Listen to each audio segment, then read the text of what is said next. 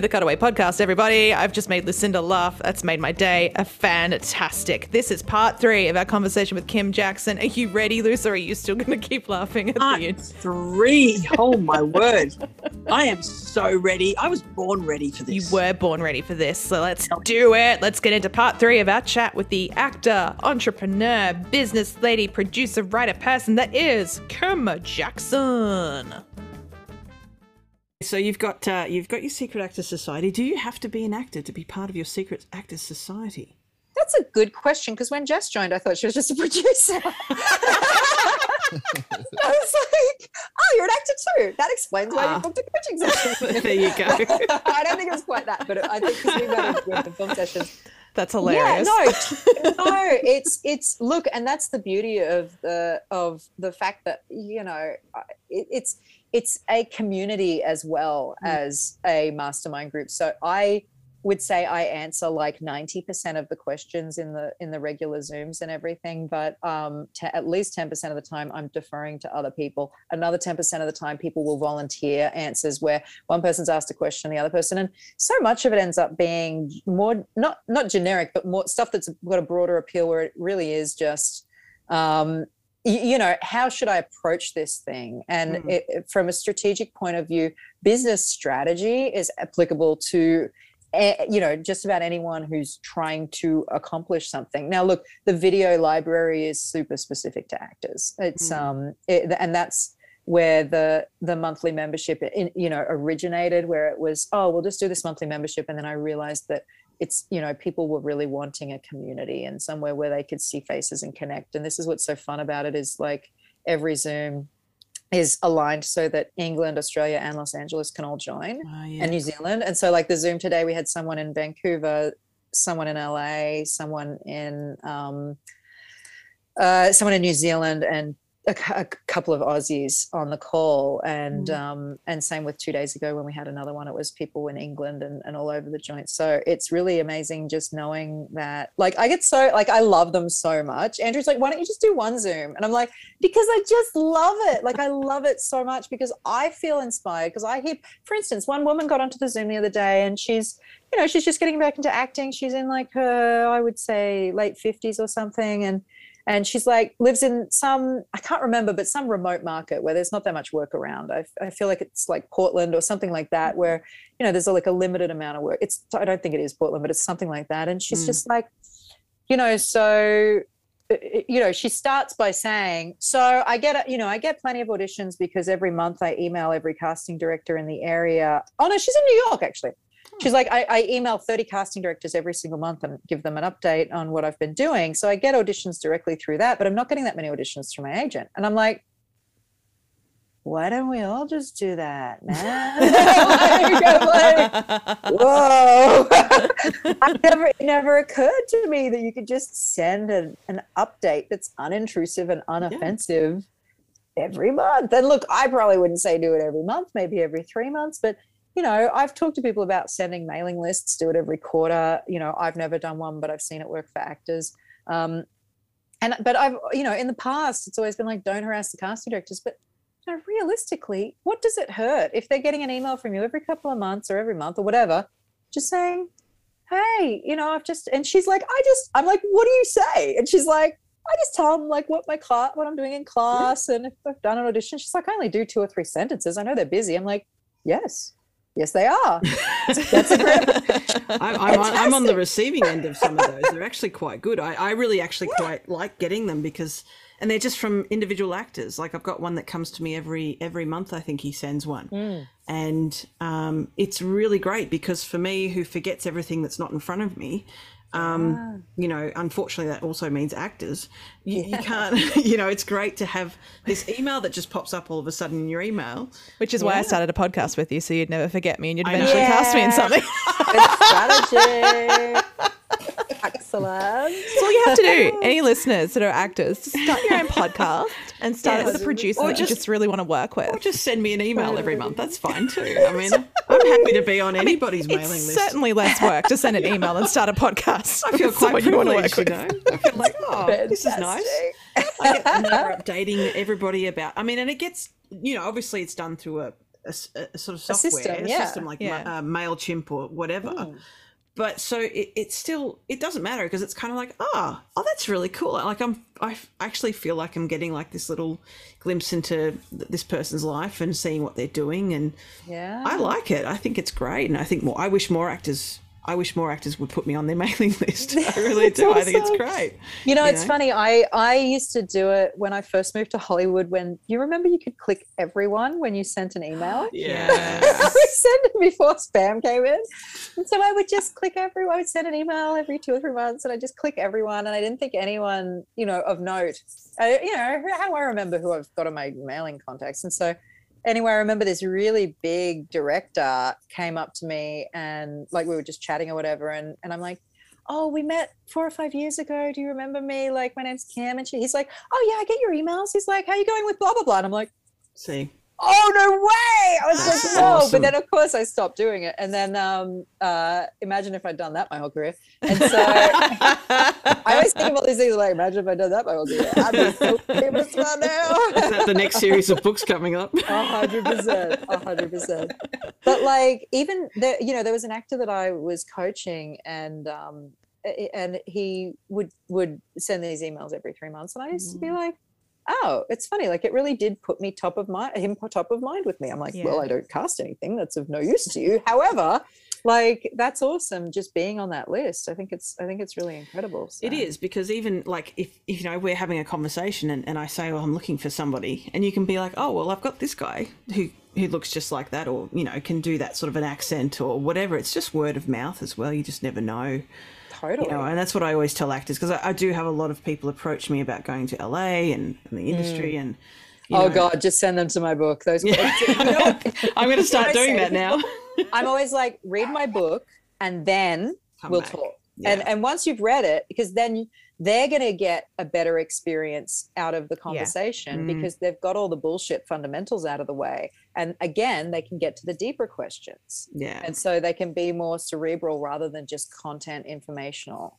It's like when you see um, in in certain Facebook groups where people are like, "I think my son wants to become an actor. Where do we? What? How do we start?" And you're just like, Yeah. "Oh Jesus, okay." Uh, Well, How if you guys you ever talk to someone and they're really like underprivileged or really strapped, Yeah. just tell me who they are and give them my my info and and I like I I will always send out a free book to someone if they're like in one of those remote areas where they don't have any resources or they live on a Mm. farm or or their parents don't support I them and they're whatever. You live on a farm?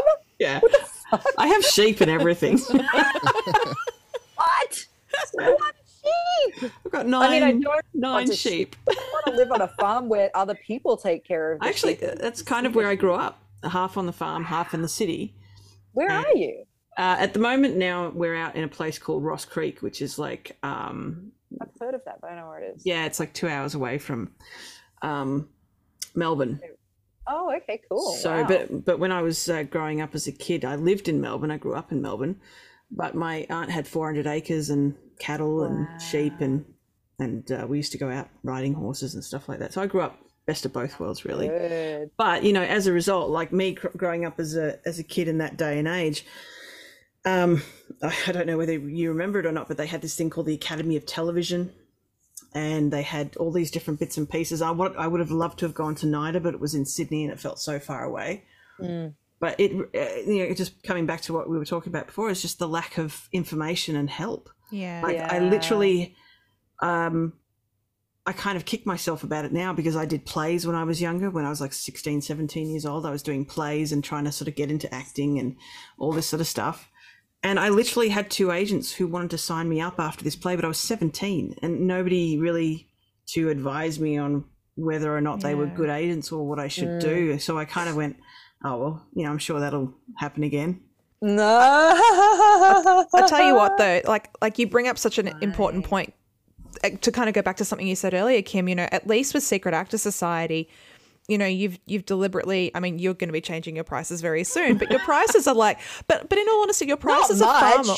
No, no, Just no. so we can like no. not yeah, just so yeah, million dollars. out of No, no. our money so, so you're not hemorrhaging. Yeah, you, that's yeah, but like, but I, but I think about you know the Secret Actor Society when you look in the grand scheme of everything that actors invest in when it comes to the different casting websites, their headshots, everything like that. I look at Secret Actor Society and I go, this is a bloody bargain. Yeah, All this I information. We know it's a bargain, but that's what we want to do. We want to underprice and, over deliver. but, that's but that's the thing though right because if you look at other you know uh, other other courses and places that you could go to to learn that information i think about those underprivileged and underrepresented people who come from Yeah. you know a, a background that isn't full of privilege and i think to myself how are they even supposed to start off on the right foot oh yeah, they, dude, they can't totally. afford a $3000 a year course Yeah, that's, no, not that's at all. wild it's Not a, at it's an interesting um, thing because I've come across this challenge myself. I mean, personally, you know, I you know don't have very you know flush finances, but uh, in setting up an uh, You're a producer. Know, right exactly. Whenever I'm out like to dinner or lunch with producers, I'm always like, "It's it's fine. I've got I've got this. I, I know you people don't have any money. It's. I know, right? You've got all the status, but none of the money. None of the money. Everybody thinks we're rich. Oh, yeah. Everybody thinks. It's such a funny thing. I'm like, it's always I'm always saying to actors, offer to, if you want to meet a producer, just offer to take them to lunch. lunch yeah yeah yeah Trust me.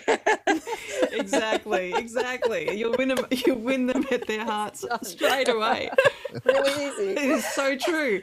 I'm like, I Well, am. because you give us all of your points. Like my agent's, you know, sitting there in LA negotiating on stuff like, oh no, Mm. no, no. If she's gonna work for that rate, she needs five percent of the producer's points. And it's Yeah. like, but they're the producer's points. They need And- and them the for their you know, and their children.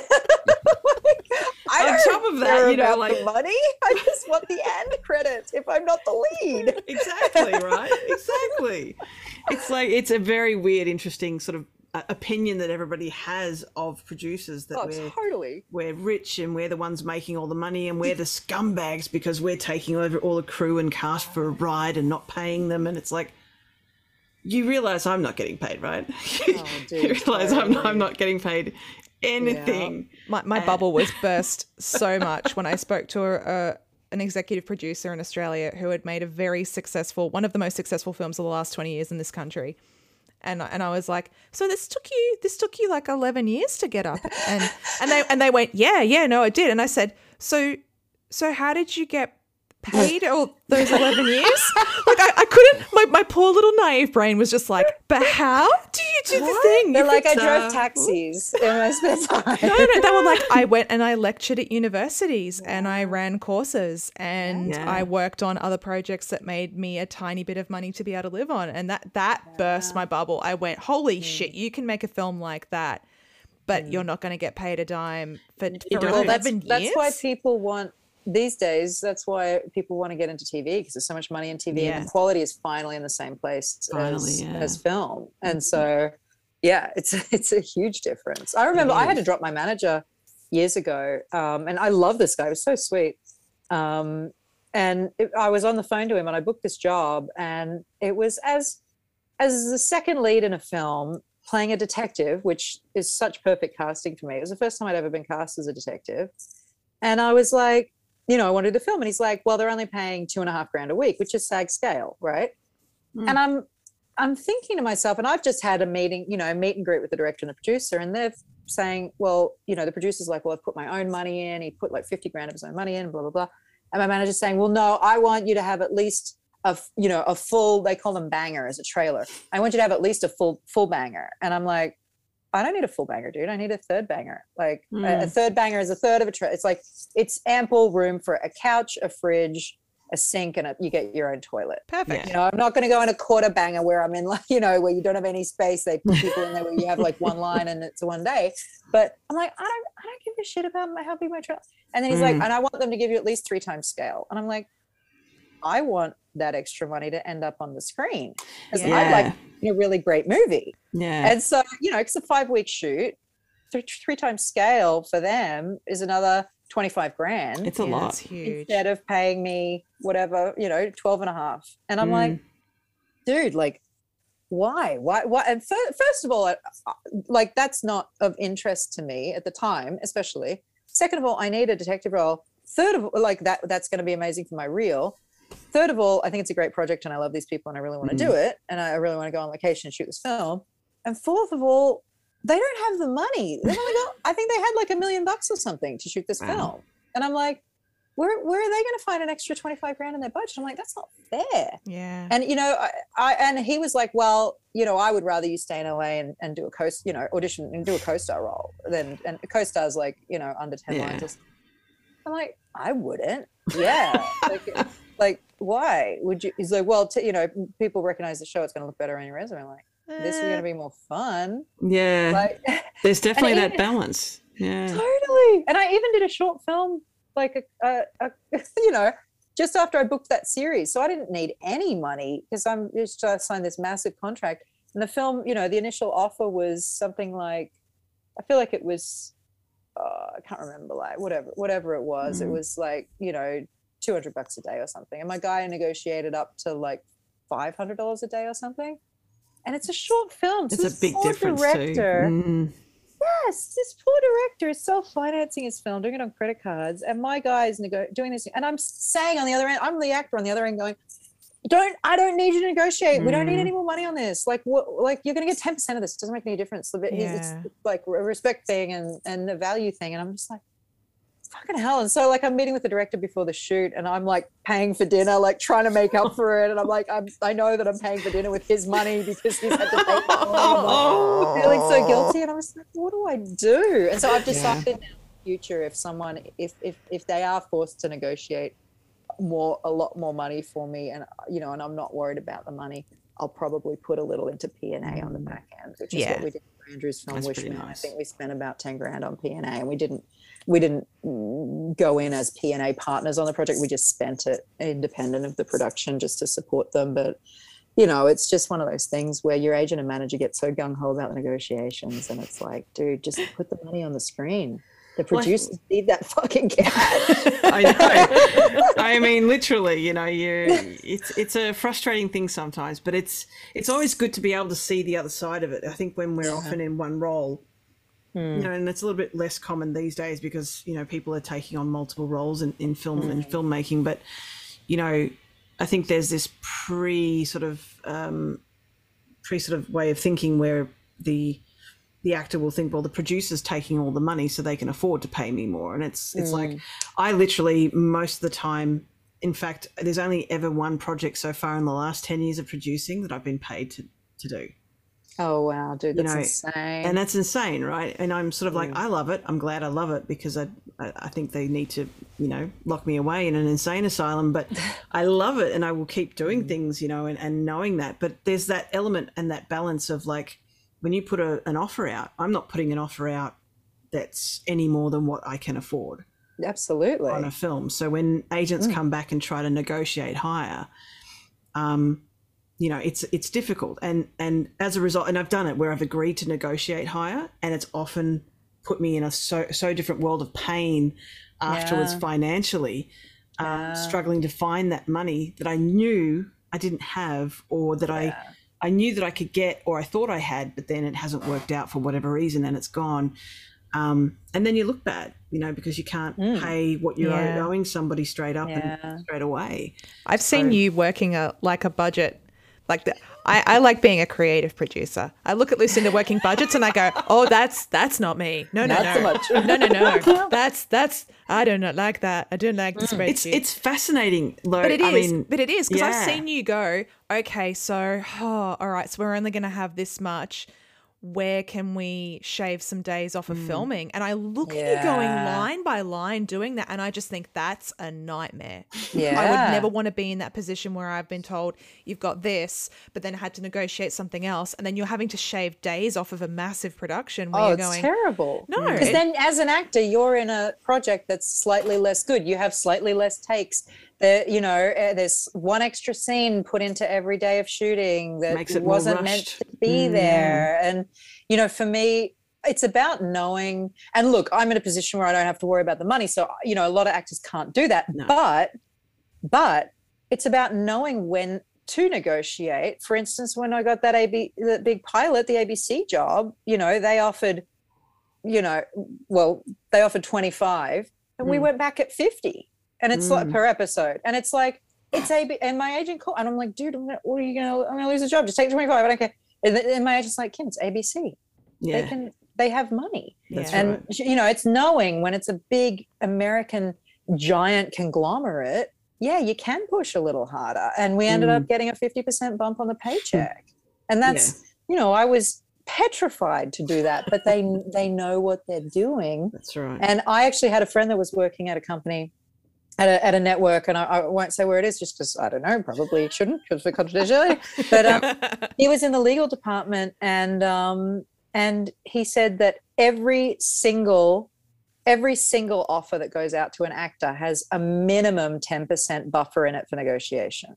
Minimum 10% usually 15 to 20% so you know us getting the extra 50% was a big deal but the, that that little room for negotiation is something that that your agent should know about as an actor and should be pushing for when you're Mm. dealing with a bigger network and stuff like that uh, but when you're dealing with an independent film that has you know anything under a $2 million budget there's only so hard you really want to push because every dollar every extra dollar you're getting isn't ending up on the screen Yeah. so you know to be to be paid what you're worth as an actor and to to get a living wage absolutely but to negotiate just for the sake of negotiating and to be coming out with these like ridiculous requests especially when you don't need it Mm. like in, in my mind that's rough like for me i even i go back and do a pro bono job most years on a short film that that you know at afi or, or something like that where i can just go there and not be paid and that just makes me feel like i'm giving back on some level to like Mm. the next generation of filmmakers yeah.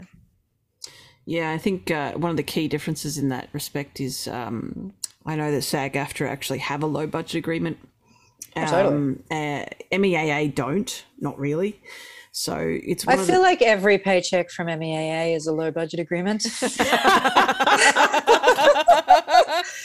if you read the contracts yeah, it's like I'm like, oh, cool. So it's like a thousand bucks a day, just like LA. I'm thinking this is great. And then I read the fine print and I'm like, wait, that covers this first airing and these five airings and streaming. And I'm like, well, where do the residuals come in? I'm like, what Yeah. the fuck? And this covers overtime or some other thing. And I'm like, oh, so the actual paycheck is 350 bucks a day. And then all this other stuff is what I usually would get in royalties um, on top of the thousand dollars a day. Instead, I'm getting it on top of 350. 350. Yeah. It's covering all these other things. And so, I mean, the low budget agreement in the States is, I think, um, the ultra low budget agreement at the moment that pays like 150 bucks a day. Yeah. I- well, it was a 125 the last time I did, but it was a few years Oh, back, so it could be up at okay, 150 Yeah, it's now. been moving gradually. Yeah. Up, but um, I, I, I mean, I don't know. I haven't worked on that budget agreement in a while. it's Um, manageable but for, for low budget, you know, sort of indies, you know? Yeah. totally, And it protects Um, the actors. It keeps the actors safe. They're, they're still because you're on a union agreement. that's right. Absolutely. No, I think it's I think it's amazing. Mm. Um, but you know that translates in Australian dollars to about two hundred and something a day, which isn't far off what the MEAA standard agreement for actors at every level is. so That's very true. You make a very valid point there. and the lo- and the low budget agreement through SAG, the modified low budget, which is the next one up from the ultra low, is something in the vicinity of three hundred dollars a day. So i the low budget SAG agreements are definitely on par with with MEAA, um, and then the low budget agreements around six hundred a day, and then the standard is like a thousand bucks a day. But that's twenty five hundred a week when you're doing a five day week. So. Yeah. Yeah. So, so I want to know if you could change one thing about the industry, either here or in LA, for the better. What would you change? What would you like to see different? Ah, good question. I thought you were going to say if you could change one thing you'd done in the past, and I would. My answer would have been following up with everyone all the time and Sending an email to 30 Um, casting directors every month. exactly uh, having a mailing list um, which now would have thousands of people on it um, but by the way social media does essentially the same thing as that where Yeah. you're staying top of mind because they're seeing your posts um, if i could change one thing about the industry i would say um, to have you know to have more um, I suppose in LA it would be to have a bit more government support of the Mm. of the arts and of storytelling. Um, in Australia, it would be to have more time spent in development. And I know Screen Australia does a lot of development funding and everything like that. But um, I feel that um, unfortunately, some of the stuff that seems to get through some of the funding bodies in Australia hasn't, and, and actually in the States that gets financed somehow, it it's like the people who chose to fund it didn't actually know how to read a like a good how to find a good script Yeah. and so i've been really um, disappointed because i've seen some really great ideas in both australia and the states where the idea is incredible but the execution has been let down by a fundamental script issue where i just sort of think oh how did this dialogue get through? How you know how are the actors even managing with that dialogue you know and half the time they're not. And and, and you know I- guess my my my single answer to that would be to improve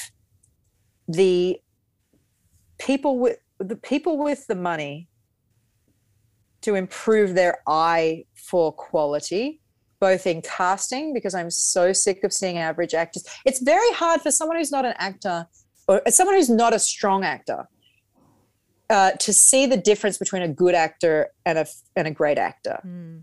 or even a good actor and a really good actor. Mm. And so I see a lot of good actors working where they're just kind of they're fine.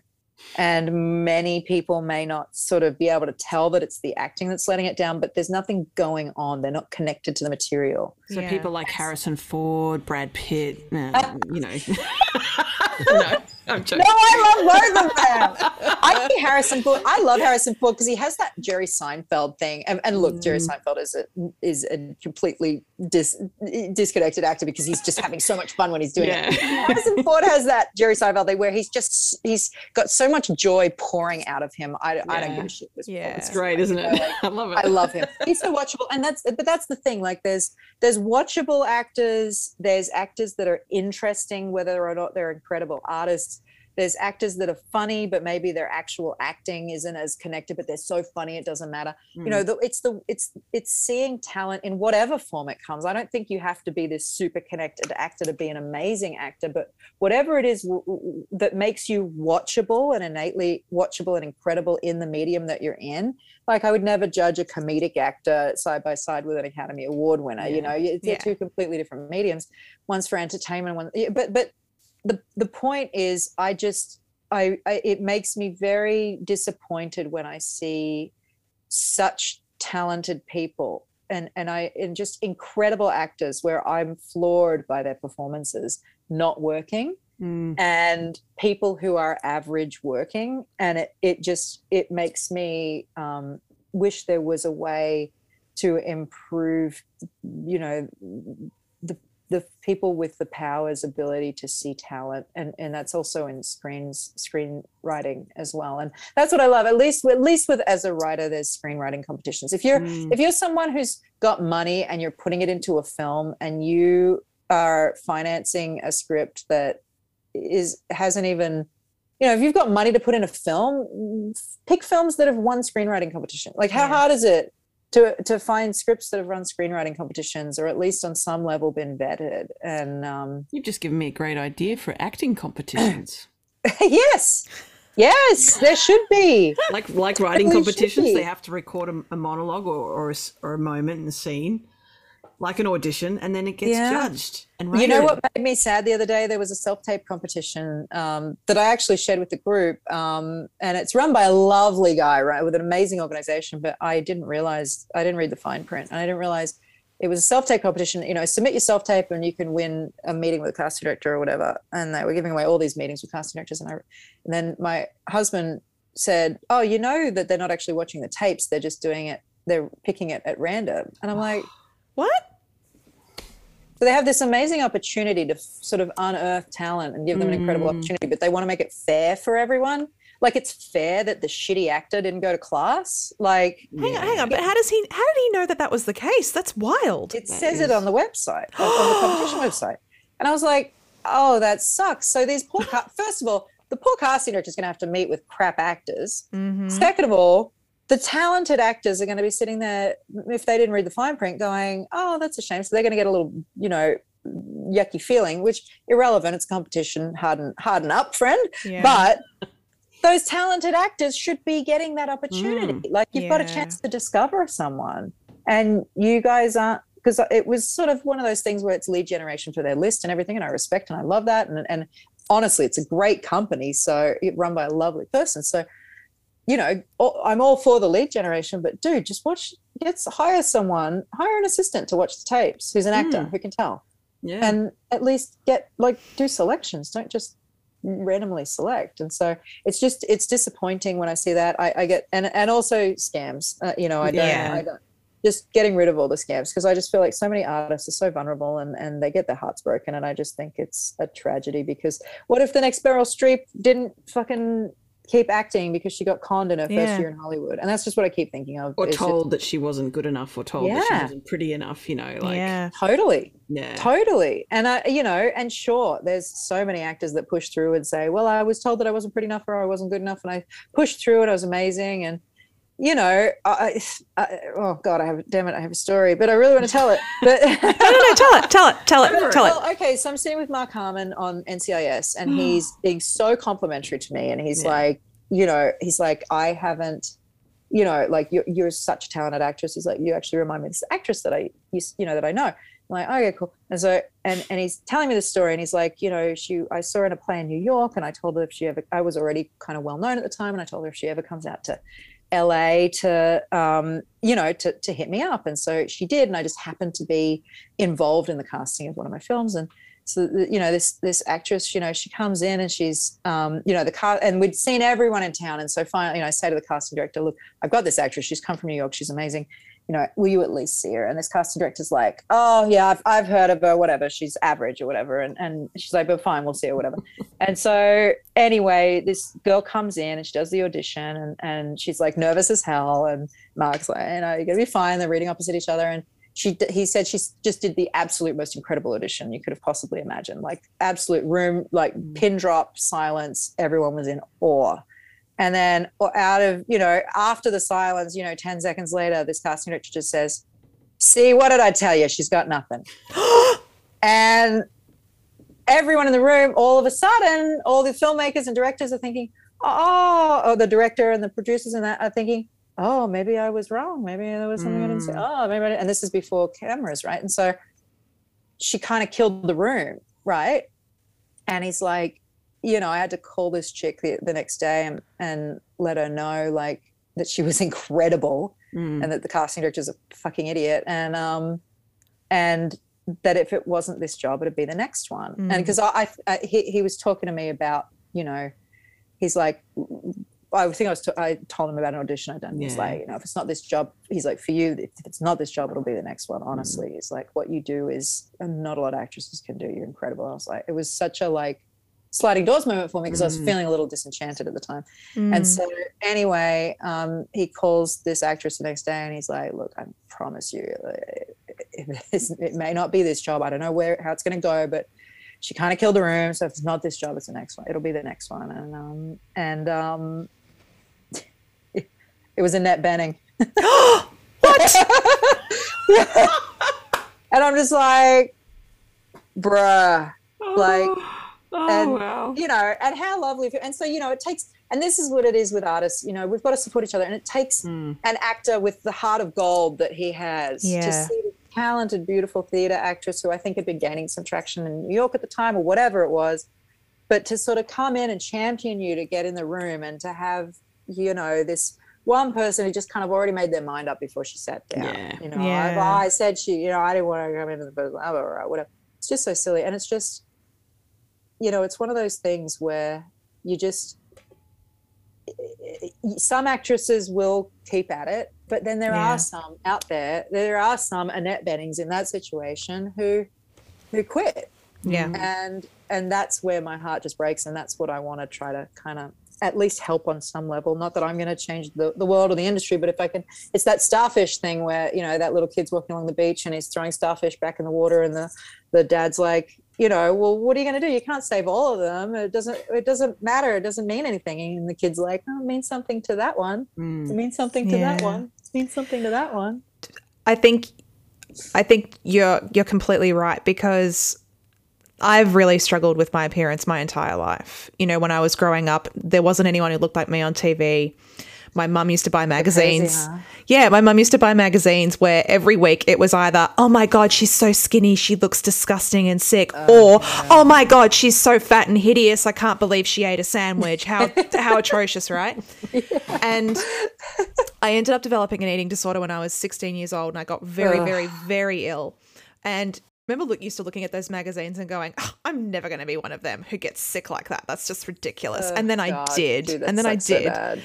But then my mum knew that because I grew up in, in country Victoria, my mum Mm. knew that I was so passionate about being a performer that she took some photos of me and it, it was kind of at the start of me getting sick. So I was I was thin, but I wasn't I wasn't at the really old Jesus Christ, like it, something's obviously very wrong with you Yeah, level of yeah. And she took those photos and she sent them in to an agent in in Melbourne.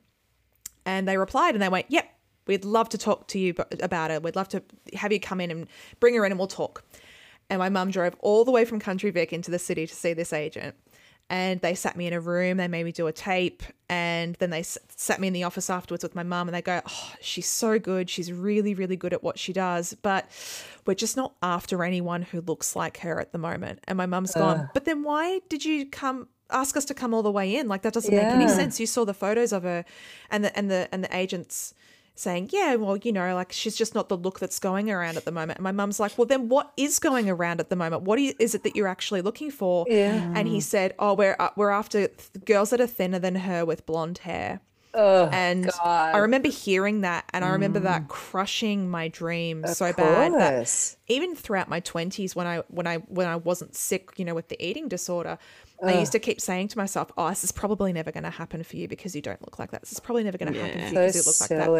But the thing, one of the things that I always come back to when I begin to doubt myself is I remember you saying in one of your coaching sessions, group coaching sessions, you're saying to all of us, if anyone ever tells you that you can't make it because you're too old or too fat or you're not mm. pretty enough or you need to fix your teeth or you have the wrong color hair or like whatever, you know, like like don't don't think that you can't make it because of any of those things. Yeah, you know, there, there's absolutely. absolutely space for people like you in the industry, and I've always thought Everyone. about that since. Yeah, I've always thought about that since you said it, and one of the things that I think really that has kept me going over the last few years, even though I haven't been acting as much, I've been kind of doing all of the other stuff, and I'm I'm eager to get back into the pool of acting, but.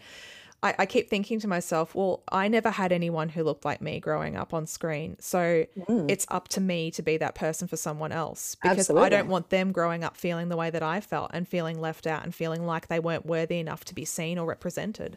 Oh, totally. Absolutely. sort of had something like that recently where I was talking to somebody about a film that I wanted to want to produce and the character that I want to the actor that I want to play the lead playing the lead role and and um, you know they were like oh wouldn't, don't you want somebody sort of young and you know you know da, da, da. I'm like actually no I really don't because I see young people on the TV all the time and they don't look like me and they don't have my problems. I want to see somebody who's sort of similar to my age going through this and how they would handle it differently to a young person. And um, they kind of thought about it overnight and they came back to me and said you're actually like really right. I'm like Yeah. yeah i know. Because when I, because i had a similar experience to you uh, jess when i was acting in 17 even though i had these agents interested there were other people telling me well you don't you know you look in the magazines and you, you see what actors and popular actors uh, and famous actors look like and i looked nothing like them. And you know you were told by either your classmates or you know idiots at school and you believed them unfortunately back then because you know again i didn't have Kids believe people. that's right. You believe what people say and i didn't have that person going no you can do it. It's fine. You know whether or not it's now or later and then you know because back then i wasn't necessarily overweight but i was mm, like you i wasn't overweight i was sort of a healthy A normal weight woman. i was a Normal woman person. You had a exactly normal body. I had a normal body, and Yeah. I was Yeah. told that that was not what would be want to be seen on Yeah. screen. I was told that I was, wasn't pretty enough. I wasn't blonde enough. I wasn't brunette enough. I was just I didn't fit into a category. So Hmm. they loved my acting, but they didn't know where to put me. And it was like, well, okay. You're so like, you put me on TV, idiots. yeah, like yeah. So in the end, I was like, well, obviously, I'm not going to make it in front of the camera. I'll try behind it, and that's why, you know, Jeez. completely different career path. And I often do wonder if I'd just not believed people or not but you do as, as a kid as a teenager you kind of take things at face value you don't Mm. you don't really think about it too much you just you know if somebody says yeah you're fat you believe them because Yeah, you're an idiot. absolutely. but that's because we're kids and you know we're malleable unfortunately Yeah, totally.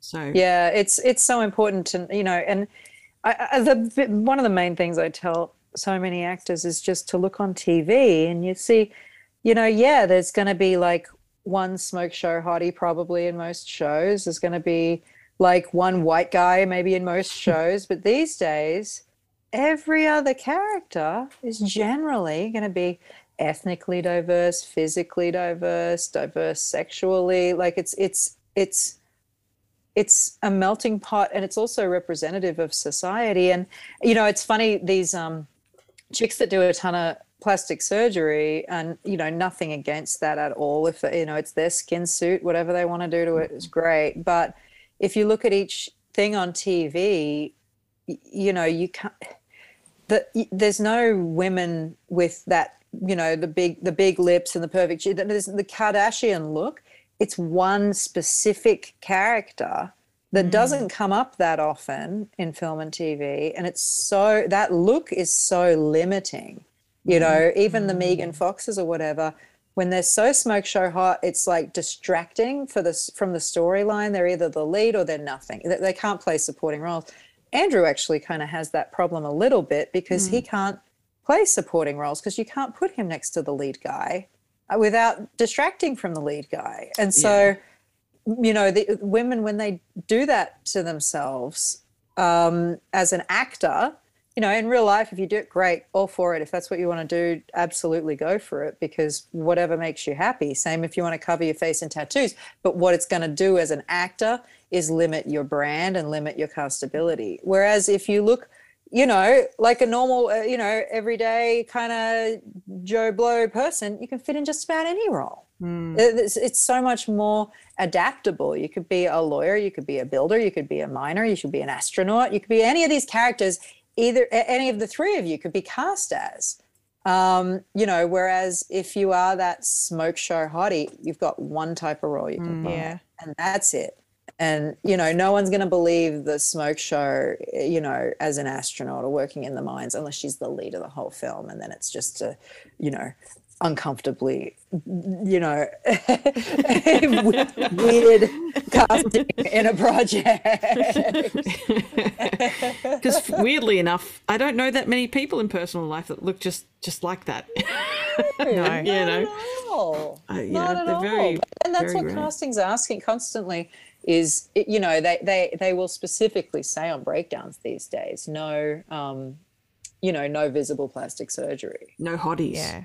no no sexual well it's the like it's it's the obvious you know it's the obvious work that Yeah. they've had like you know um it's just really limiting for an actor. Um and whereas you know everyday faces that's what people are going to connect with. And that's totally. ultimately what it is. It's what you said jess where that that girl sitting at home who who is of either you know, for whatever reason whether it's mentally or physically she's eh, you know similar to you or a boy at home who is mentally or mm. physically similar to you in, in whatever way they connect with you and they feel like oh that's me. Mm. Oh well if they can if and, and not even if they as in you can Yeah. do it as, as an actor, but if your character, if they're watching a story about a waitress who's, you know, trying to escape a domestic uh, violence situation Yeah. and she does, and you remind them of themselves, maybe you're going to be the thing that gives them the guts to leave or whatever it Yeah. is. You know, oh, that's me. If they can do it, maybe I can do it. And that's that's all we want is to just give people a, a vision of themselves on screen, and th- that takes a you know diverse community to make sure that everyone's represented. Yeah. What are you currently working on? So, and, and what can we see from you next? Is there anything that you'd like to plug at the end of this episode? I think the secrets she I'm going to like the premiere screening of the secrets she keeps on the 26th of this month. So that'll be out soon. Secrets she keeps.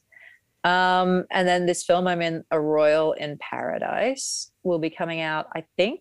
I don't know if they have it. Someone mentioned that they have a thing with Netflix, but I don't know if that's true or not. It's a Steve Jaggi film, so I, I don't know where it's going to end Mhm. up, but it'll end up somewhere. Um, uh, and it's a really cute project. It's a it's I'm like obsessed with rom coms. If anyone ever produces a rom com, you have to put me in it because no one ever puts me in rom coms, and all I want to do in life is do rom coms. I mean, I, not, yeah, they're the I'm best. I'm not like the cute, like, oh my gosh, I'm like, oh, I fell onto you. It's Christmas. Like, but, but that's so bad. So Yeah, that's please, hilarious. You ever hear of anyone producing a rom com? Tell them I will do it. I'm like obsessed. So anyway, this is like the cutest movie ever. Um, A Royal in Paradise, and then um, yeah, Well, go have some dinner. Go, go, go, go, Indeed. go, go. Before, because we'll just keep talking otherwise. yes. Thanks, gang. awesome. I love you guys. Love you. Off Thank you. Bottle. Bye. Nice to meet you. Well, folks, that's a wrap. Yes, that's it. A wrap on the delightful Kym Jackson and part three of our conversation with her. My God, I learned so much, and I hope you did too. She's one of the most generous, giving, and thoughtful people in the industry. And I know that she has so much more to share, which is why we're hoping to get her back on the show. Uh, thank you so much to Lucinda for joining me for this chat. I'm recording this little outro without her because I have a demanding dog who is licking my hand right now. You might be able to hear it. You might not. He's got a very loud tongue. But I wanted to say a very special thank you. If you're listening to the show, you have no idea how much we appreciate you. This is a total labor of love, uh, and we've got such big plans for the show and so many more wonderful guests coming up. So please make sure you stay tuned. Make sure you keep sharing our episodes with your mates, with people that you work with in the industry, because it's going to be so much fun to keep sharing these amazing stories and career journeys and words of wisdom with all of you. So thanks again. The Cutaway podcast is produced by Lucinda Bruce and Jessica Hutchinson. You are listening to our voices because of the delightful and wonderful sound engineer that is Cory Welsh. We will see you next time on the Cutaway podcast.